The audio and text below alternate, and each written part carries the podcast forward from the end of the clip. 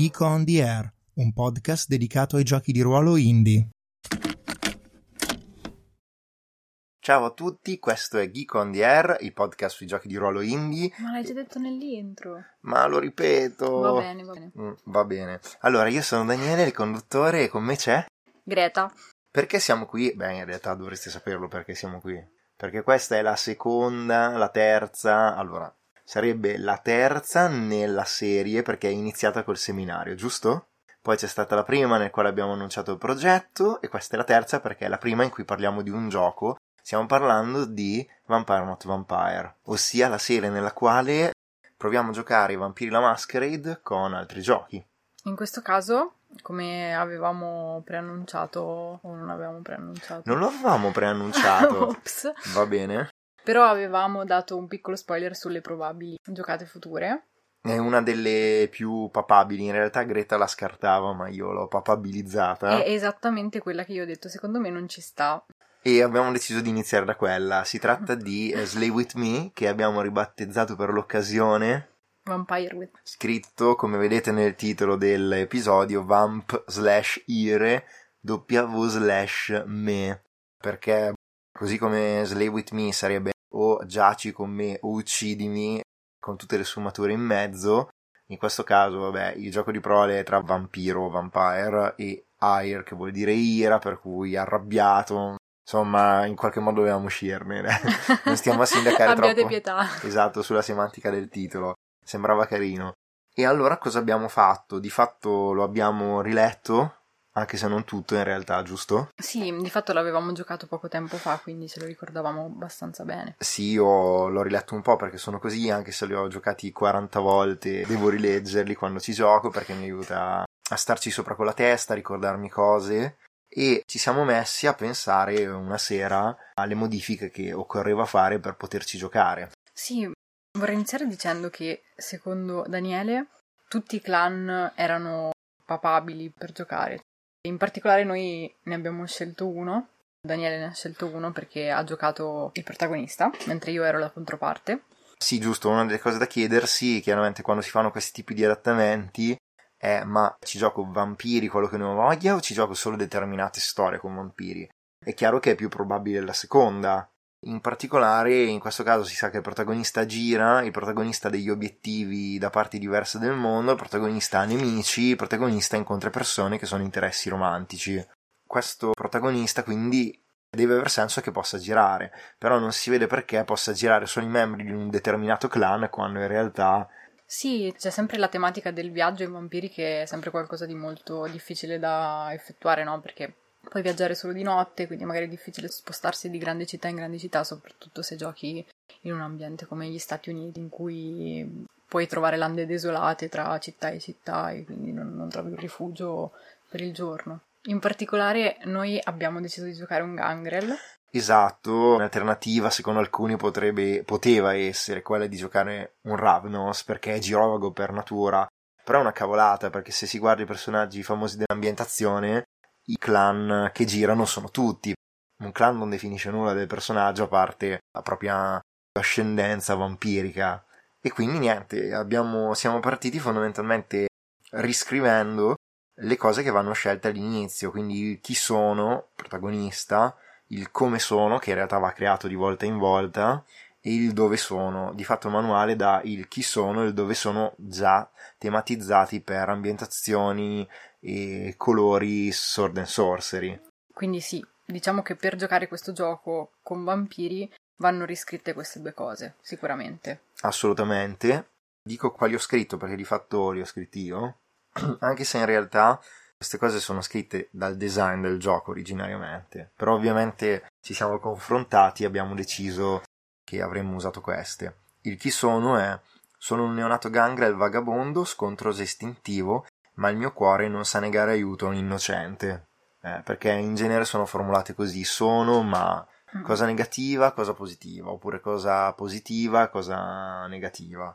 Come sono è di fatto una descrizione di circa 20 parole, io ne ho messa qualcuna in più. Tra Sì. l'altro, a me non piace questa cosa della descrizione in 20 parole perché dicevo, ma non basterebbe fare un piccolo elenco, magari di tre dettagli. Ma Daniele mi spiegava che in realtà è molto significativo perché alla fine del gioco tu potresti cambiare nell'aspetto. E quindi magari aggiungere qualche parola, se vuoi continuare con lo stesso personaggio a fare un'altra partita, alla descrizione. Sì, assolutamente. Tra l'altro, noi non l'abbiamo fatto alla fine mm. de- di questa partita, ma teoricamente va aggiornata la scheda con le cose emerse durante la partita. Cioè c'è proprio un regolamento spiega come farlo. Perché è importante, tra l'altro? Perché non puoi toccare il protagonista e le cose che ha messo nella sua sezione del come sono. Gliele puoi danneggiare, gliele puoi togliere per poco, ma non gliele puoi rimuovere o distruggere definitivamente. E questa cosa dell'aggiunta di parole, tu mi spiegavi che viene da The Pool. Sì, a mio avviso sì, cioè Ron Edwards conosceva molto bene questo gioco di James V. West. Esatto, che... spieghiamolo ai Gen Z come me che non sanno di cosa si tratta. È semplicemente uno dei giochi fondamentali per The Forge che ha gettato la base di design che prevede che le regole determinino chi può dire cosa quando. Se vi sembra una banalata, non è così perché fino a The Pool non c'erano giochi che formalizzavano veramente chi poteva dire cosa quando. La base delle regole del gioco di ruolo coerente, a mio avviso, è proprio chi può dire cosa quando. Quindi fino a The Pool, secondo me, era casuale riuscire a farlo poi al tavolo. Non era spiegato veramente nei regolamenti.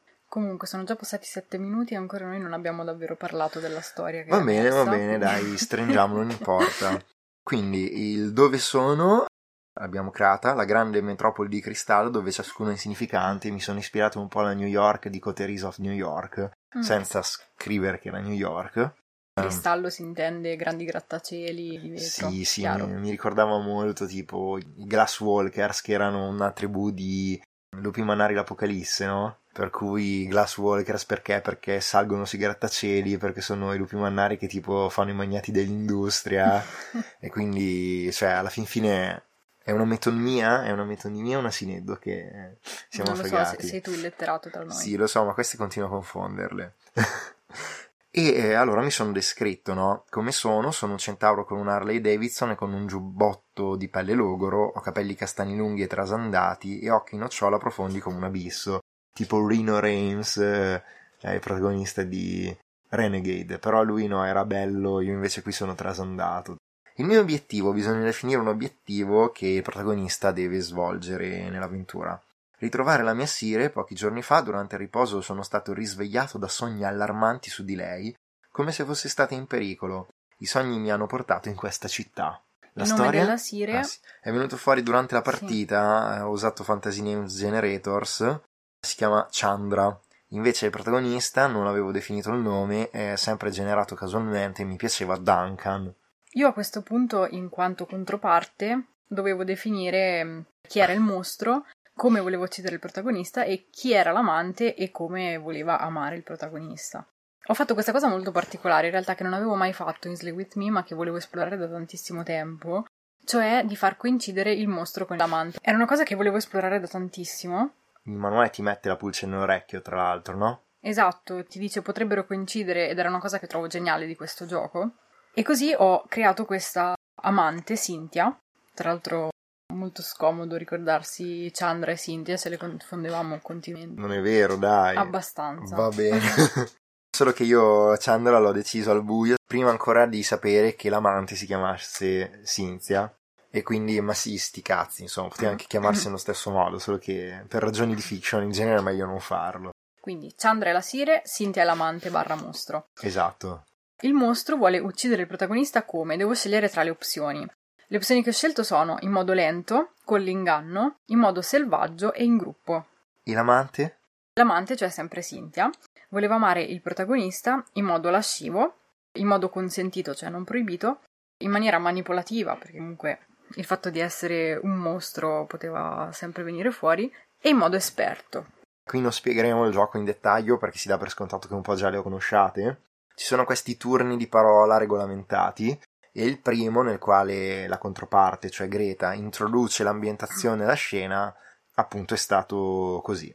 Ho descritto questa città piena di luci, con uh, questi grattacieli, insomma una città che non dorme mai, piena di traffico, però um, ho zoomato su un vicolo invece un po' più oscuro, un po' più isolato, in cui ho messo in scena un vero e proprio thing di Gangrel. Un raduno di Gangrel, per chi non conoscesse l'ambientazione. Poi il go è passato a me, dove io ho narrato l'arrivo del protagonista. All'inizio, tra l'altro, non ci siamo intesi sulle autorità narrative, nel senso che io avevo dato per scontato una cosa, cioè di conoscere già queste persone. Margherita mi ha chiesto che non fosse così, perché sennò altrimenti avrebbe cozzato con la pochissima preparazione che comunque lei aveva dovuto fare. Il gioco mi richiede appunto di preparare qualcosa sul mostro e sull'amante come voglia uccidere il protagonista, come voglia amare il protagonista e avevo bisogno che queste persone non conoscessero il protagonista, altrimenti sarebbe un po', tra virgolette, saltato tutto cosa che ha portato la mia ironica accusa di railroading, che però era soltanto una stupidata. Tra l'altro io sono terrorizzata di fare railroading. Ma non era railroading, era solo che appunto lei di solito dice ah, io non voglio fare railroading, poi comincia a narrare, tra l'altro è ammesso lo sconfinamento amichevole tra le autorità in questo gioco, e la prima roba che dico mi dice no, questo non lo puoi fare. Non l'ha detto così. In questo caso non era amichevole. ok. Poi ho capito e semplicemente ho detto vabbè allora facciamo che non mi conoscono e quindi l'abbiamo, l'abbiamo sistemata.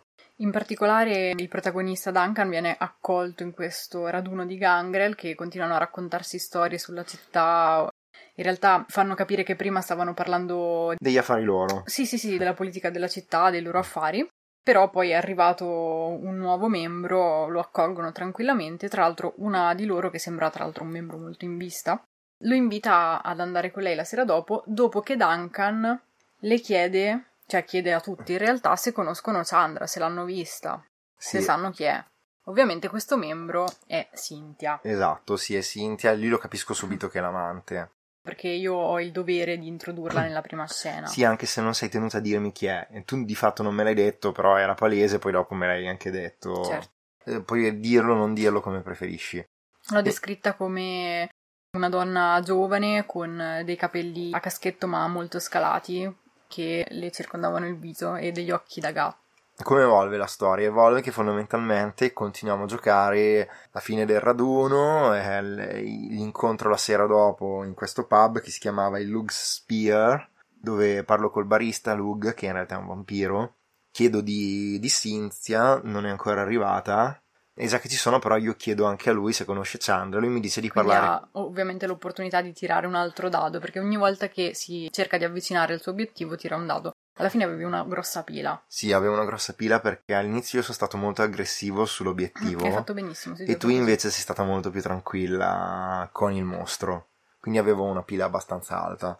Allora, parlando con Lug, lui mi indica due persone nell'angolo e mi dice di andare a parlare con loro se voglio notizie su Chandra. Sembrano delle persone abbastanza distinte, probabilmente dei pezzi grossi degli anarchici. Io vado da loro, gli nomino Chandra, gli dico che la sto cercando.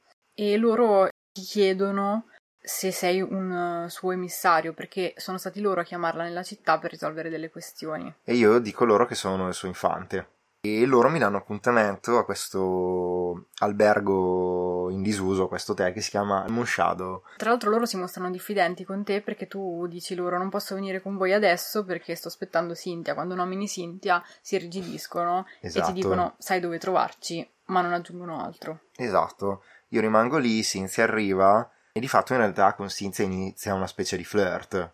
Io comincio a scherzare... Eh addirittura le propongo di lasciare con me la città una volta che questa storia sarà finita. E quindi tira il dado dell'amante che ne aveva uno. Sì, l'amante ha un valore che è o di uno o di due. Se tu fai un'azione volta a promettere all'amante che rimarrai con lei, che la proteggerai. Eh, sono... O se ti unisci carnalmente. Ci sono le opzioni, insomma. Tu Puoi basta tirare che... un dado fino a due se il valore è due. Io ne avevo dato il valore uno. E quindi potevo al massimo tirare un dado e me lo sono preso subito, diciamo così. Fatto sta che quando tu fai questa proposta, Cynthia rilancia dicendo perché non cominciamo da questa città, ti porto a vedere i luoghi più belli e oscuri della città.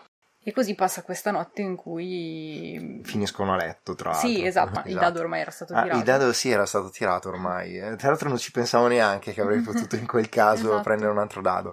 Niente, a un certo punto rompo la cosa perché mi sembrava poco coerente che io con il sire da trovare, con la sire da trovare, mi mettessi a fare troppe bigodonaggini, dico insomma, sai qualcosa o non sai qualcosa e lei fondamentalmente mi dice che anche lei è infante di Chandra, che Chandra ci sta manipolando, ci vuole limitare, che lei quindi si è ribellata a lei e adesso la sta cercando con i suoi infanti. E ammette che l'ha attaccata ma lei è fuggita e quindi sta cercando di ritrovarla e di finirla una volta per tutte. Sì, io cerco di capire un po' le sue motivazioni, se sono più profonde. Ovviamente reagisco spiazzato, ma cerco di capire se c'è qualcosa sotto. Tra l'altro, in questo caso si rivela anche il fatto che tutte le persone al thing della sera precedente sono in realtà suoi infanti, Esatto. cioè i vampiri appena abbracciati da lei erano anche numerosi, quindi mh, questa cosa fa un po' capire il fatto che lei sia un po' fuori controllo, cioè che stia abbracciando a rotta di collo. Diciamo che anche questo è il motivo per cui Chandra è stata chiamata, ma senza spoiler. Sì, lì tra l'altro mi propone di unirmi a lei, tra l'altro ovviamente stava mentendo perché è manipolativa lei. Io in realtà cerco di capire le sue motivazioni, cioè dice che vuole dominare l'umanità, abbracciare la gente, fare quello che ne ha voglia. Quindi- Sì, dicendo che le regole degli anarchici comunque la fanno sentire prigioniera. che è tutto un dire, Esatto, e infatti Daniele mi ha fatto notare che questo è un tipico comportamento da Sabbath. anche se Greta non l'aveva fatto, diciamo, scientemente. Sì, l'ho fatto involontariamente. So che gli anarchici comunque hanno delle regole per quanto molto meno restrittive rispetto alla Camarilla ed è anche per questo che non sono intervenuti, diciamo, i pezzi grossi in prima persona, ma hanno preferito prima chiamare Chandra. Sì, tra l'altro questa cosa è particolarmente azzeccata per la quinta edizione di Vampiri, dove il Sabbath di fatto è diviso in cellule separate.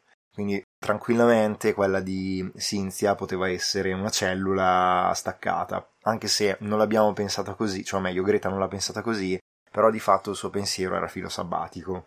A quel punto fondamentalmente ci separiamo in malo modo, eh, le dico di non Sì. farsi più beccare da me perché il prossimo incontro non sarebbe stato amichevole. Praticamente lei lo sfida dicendogli vedremo chi troverà Chandra per primo e sparisce nella notte. Tra l'altro ho anche insinuato che potesse avere velocità dato che scappa via, rapidissima. insomma, esatto. A quel punto io vado verso l'hotel Moon Shadow. Però quando arrivo ci sono gli infanti di Cinzia ad aspettarmi, non c'è traccia degli altri due ben vestiti che avevo visto al Lux eh, Spear. Che ti hanno teso una trappola, sì. Mi hanno teso una trappola, lì c'è una lotta, io riesco a metterli in fuga perché sono più potente di loro fondamentalmente. Sì, sono appena abbracciati, davvero. Uno lo tengo, lo incollo al muro, un po' lo interrogo e scopro che sono dei poveretti abbracciati che non sanno nulla, hanno visto Chandra una sola volta quando l'hanno attaccata e messa in fuga.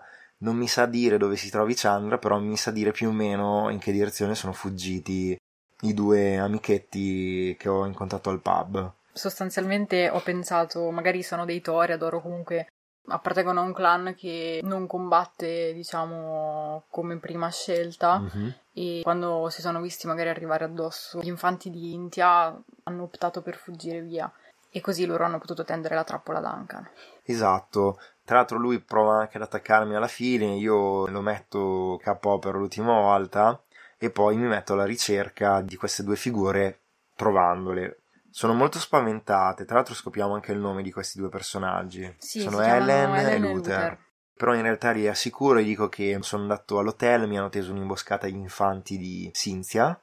Parlando arriviamo a fidarci, soprattutto loro si fidano di me. Sì, perché inizialmente credevano che anche tu fossi un alleato di Cynthia. ma in realtà ero ferito dalla lotta. Esatto, quindi comprendono che eri dalla loro parte. Anche. Fatto sta che mi dicono che eh, Chandra si sta nascondendo fusa col terreno. Esatto, che è una cosa che in realtà io non sapevo, mi ha insegnato Daniele. Semplicemente loro hanno nascosto Chandra dopo che Chandra era stata attaccata da Cynthia. Era riuscita a scappare, ma aveva subito danni aggravati, tra virgolette, nel senso se vogliamo parlare in termini di vampiri. Sì, E loro l'hanno nascosta e Daniele mi ha detto potrebbe essere nascosta nel terreno dato che esiste questa disciplina. potere di proteide che i Mm.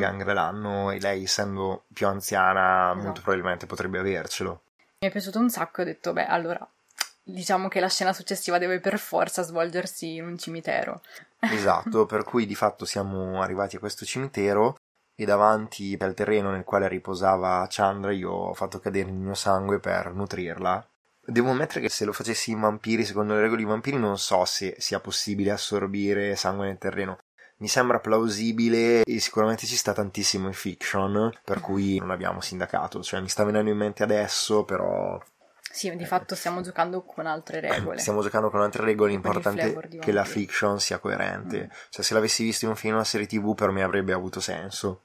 C'è questo momento molto toccante in cui Lui lascia cadere le gocce di sangue, chiamando Chandra per nome, ma improvvisamente si presenta di nuovo Cynthia insieme ai suoi infanti, quelli che non erano stati feriti da Duncan in precedenza, che attaccano Helen e Luther e Duncan. E lo scontro finisce perché Greta ha raggiunto i cinque dadi. Esatto, la mia ultima mossa è stata quella di far saltare al collo di Duncan Cynthia. Che tenta di diablerizzarmi. Esatto. Spiego un attimo questa cosa dei 5 dadi. Quando crea il mostro, la controparte, in questo caso Greta, deve anche stabilire un numero da 4 a 6, che è il valore del mostro. Quando raggiunge quei dadi davanti a sé, lo scontro finisce. In questo caso era 5, quindi raggiunti i 5 dadi abbiamo finito lo scontro. Sì, questo era l'ultimo attacco del mostro. E a questo punto si guarda il dado più basso di Greta. Lei aveva tirato un 4, un 2, un 1, un 3, un 5. Quindi in realtà tutti i miei dadi superiori a 1, cioè da 2 in su, costituivano dei dadi vincenti, si chiamano così. Io avevo tirato un 6, un 2, un 3, un 4, un 4, un 3, un 4, un 1 e quindi avevo 7 dadi vincenti. I dadi vincenti si riuniscono a coppie, quindi avevo 3 coppie e con ogni coppia puoi comprare un'opzione del finale.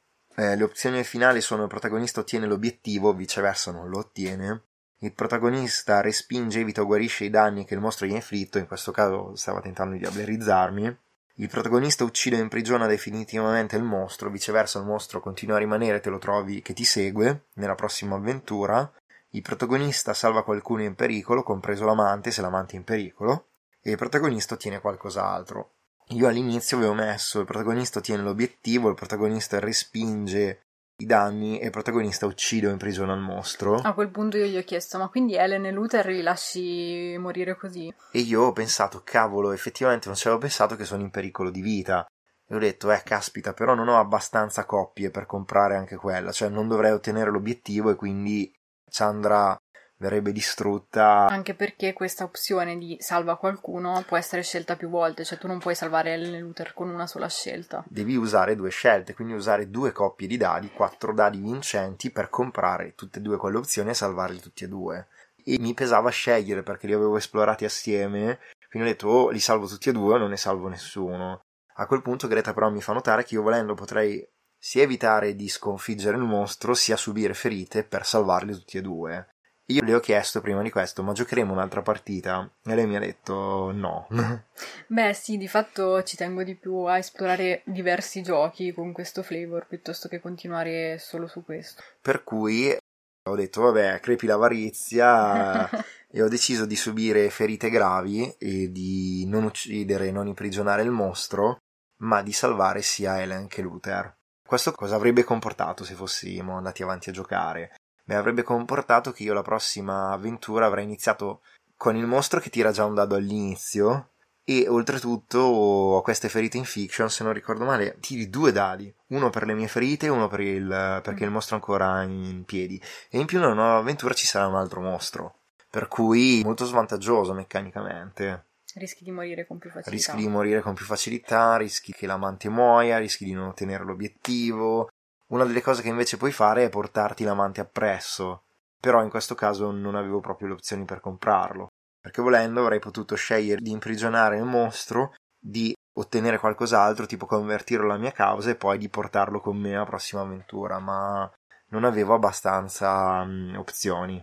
Quindi c'è stata questa scena finale nella quale abbiamo respinto gli attacchi degli infanti di Cinzia. Anche grazie al fatto che Chandra, rinvigorita non solo dal sangue che Duncan gli aveva versato, ma anche da quello versato proprio sul terreno durante la lotta, si risveglia, mm-hmm. viene fuori dalla terra e anche solo per la sua presenza spaventa gli infanti che scappano impauriti. Quindi abbiamo presupposto che, diciamo, giocando a vampiri con le regole di vampiri, lei potesse avere un livello di ascendente tale da incutere sì. soggezione. Mm-hmm. E poi a quel punto Cinzia prende paura, scappa anche lei, mentre la stessa Chandra che sbaraglia gli infanti di Cinzia che stavano attaccando Luther. Helen e Luther. Alla fine c'è questo momento toccante di ricongiungimento tra Sira e Infante sì, in cui Chandra dice che è stata una sciocca pensare che mm, avrebbe potuto far radunare Cynthia solo con le parole e che l'unica soluzione ormai è di distruggerla. E qui però finisce la nostra partita. Perché si è scappato. Esatto. Considerazioni? Allora, eh, non so se vogliamo dare un voto vampiroso. Tu sei molto contrario a questa cosa. Sì, perché non mi piacciono i voti numerici perché escludono troppe cose. Hai ragione, hai ragione. Quindi diremo cose e basta, non daremo voti. No, ma se tu vuoi darlo, dallo. No, no, in realtà non so neanche che voto dargli. ok, figuriamoci. perfetto. Mi servono altri paragoni. Comunque, parlare della partita non è mai parlare del gioco. Sì, è vero. In generale la partita mi è piaciuta. Anche a me. Questo gioco mi piace molto. Anche se all'inizio non ti piaceva, se non ricordo male. All'inizio non capivo come giocarlo, ci ho messo tanto a imparare. Anch'io ci ho messo un po' a imparare a giocarlo bene. Ancora adesso mi è un po' faticoso. Anch'io, cioè anche a me, eh, ma perché non lo gioco da un sacco. E io devo riprendere un po' i giochi quando eh, ci ritorno. In ogni caso, secondo me ha funzionato bene con Vampiri. Sì, ha funzionato bene. A me è piaciuta molto la storia, il flusso della narrazione, tutto molto coerente. Cioè, io sinceramente una partita così a vampiri non l'ho mai giocata, erano tutte molto più pallose. mi fa piacere, ok. Cioè, ci si concentrava su roba molto più pallosa, inutile. Non parlava tanto delle motivazioni dei personaggi quanto di magheggi politici decisi da altre persone e di fare missioni. Quindi di fatto diventavi una pedina, diciamo. Esatto, poi non è vero che non ci ho mai giocato così bene, ho fatto delle partite belle, anche quella che ho giocato con Greta due stati fa, però è per dire che, cioè, quando giocavo a Vampiri, roba così interessante non è mai uscita. Poi abbiamo giocato veramente a Vampiri o abbiamo giocato With Me flav- flavoreggiato? Beh, entrambe le cose direi. Sì, sì, Poi è chiaro che non abbiamo giocato Vampiri perché non c'erano le meccaniche. però abbiamo giocato con i temi, con eh, l'ambientazione, con il colore di Vampiri. Non lo so, è un'esperienza che mi piace e secondo me si può riproporre tranquillamente, eh, semplicemente scrivendo anche al volo i personaggi e le situazioni. Ecco, magari lo sconsiglio a chi gioca Slay With Me per la prima volta. E ovviamente lo sconsiglio a chi non conosce vampiri, ma d'altronde se non conosci vampiri perché dovresti giocare altri giochi con l'ambientazione di vampiri. Vuoi aggiungere qualcos'altro? Sì, Daniele mi faceva notare che alternativamente alle scelte che aveva fatto si poteva optare per un finale diverso in cui effettivamente fermi il mostro ma non lo uccidi. Nel ottenere qualcos'altro inserisci il fatto di convertirlo alla tua causa, quindi di fatto di far pentire Cynthia in questo caso. Sì, che è una cosa che non so se nel gioco base ha pienamente senso, ma che ci vedo molto in Vampiri, poiché i personaggi sono meno macchiettistici, se vuoi. Cioè, in realtà, per come viene giocato, sono più macchiettistici, però in realtà sono persone più profonde. Anche perché Ron Edwards dice sempre che i giochi sono degli strumenti nelle mani dei giocatori. E quindi se ci sta tantissimo, e se è così che noi usiamo quella regola, ed ha senso in fiction, ha senso tematicamente, ha senso a livello di opzioni meccaniche, e se posso farlo meccanicamente, allora quella mi sarebbe sembrato un altro finale bello, alternativo. Ossia di dire, no, io non uccido Cynthia, ma la faccio tornare alla ragione, e la storia, insomma, la faccio finire così. Poi tenete conto che avrei dovuto usare due opzioni solo per quello, per cui avrei potuto comprare al massimo raggiungere l'obiettivo, oppure non venire ferito ma non raggiungere l'obiettivo, oppure salvare uno tra Helen o Luther. Sarebbe stata una scelta molto sofferta, però mi è venuto in mente dopo, avrei potuto andare anche in quella direzione. Un'osservazione che hai fatto è questo gioco è elegante perché ti porta a capire a che cosa tieni davvero, sia nella prima partita, forse soprattutto nelle partite successive con lo stesso personaggio. Sì, no, questo è un discorso un po', diciamo, a volo d'uccello sul concetto di story now, che è la filosofia di design che, cioè, o meglio, la filosofia di gioco che è scritta nel design di Stay With Me, ossia la storia dei temi emergenti, i personaggi si esprimono in maniera emergente, cioè spontanea, che dipende dalla partita, su determinati temi attraverso il gioco stesso. E tu chiaramente sei chiamato a esprimere dei temi, no? Di chi ti fidi, come agisci con Cynthia, come agisci con Chandra, come agisci con i suoi infanti, chi sceglie alla fine di saltare, a quale costo. Cioè il fatto stesso che io abbia deciso di salvare Helen e Luther, che io non abbia mai ucciso nessun infante di Cynthia, dice qualcosa del mio protagonista. Il fatto che io abbia preferito salvare Chandra, salvare Helen e Luther, piuttosto che vendicarmi, uccidere eh, Cynthia, dice qualcos'altro. Eh, il fatto che io stessi addirittura valutando di salvare Cynthia, convertire la mia causa per portarla dietro, dice qualcos'altro ancora. Cioè, qualunque scelta tu faccia, poi in realtà stai esprimendo qualcosa a livello tematico. Per cui anche un gioco che nasce per essere il gioco sword and sorcery, dei racconti vuoti di spade e stregoneria, in realtà può essere scritto come un gioco che permette di esprimere molto in profondità dei temi. Un desiderio per il futuro, non da fare subito, è mm, di giocare di nuovo questo gioco, però magari non facendo coincidere il mostro con l'amante, perché comunque questo è un caso molto particolare del gioco, un caso raro. A me è già successo diverse volte giocare a Stay With Me con il mostro che coincide con l'amante. Ok, io forse non ci ho giocato quanto te, quindi mi è, mi è successo solo stavolta. Ok, perché lo vorresti provare? Perché allora è una tematica molto scura di vampiri, il fatto del, dell'amore unito a dinamiche di abuso di potere Sì. e dinamiche abusive in generale. Mi piacerebbe invece vedere anche un tipo di amore più sincero da questo punto di vista, dato che comunque questo gioco parla di amore. Sì, assolutamente. Parla di amore e morte. Mm-mm. Praticamente tutta l'esperienza umana si può riassumere con queste due parole. E quindi anche Stay With Me parla di Eros e Thanatos. Al di là di questa vena poetica finale, dobbiamo aggiungere qualcosa prima di chiudere? Io penso che ho finito. Non ho altro da dire, eh, vi dico solo in anteprima che può darsi che il prossimo gioco sia Mars Colony. Ah, Non ok. si può dire? No, no, va bene. eh, non lo sapevo. Ho gettato, com'è che si dice? Getto il, ba- La il- bomba. il- il sacco oltre l'ostacolo, no? Non lo avevamo preventivato, però eh, mi fa molto piacere, va benissimo. Allora, vi ringrazio per essere stati con noi e ci risentiamo alla prossima puntata. Alla prossima, ciao a tutti.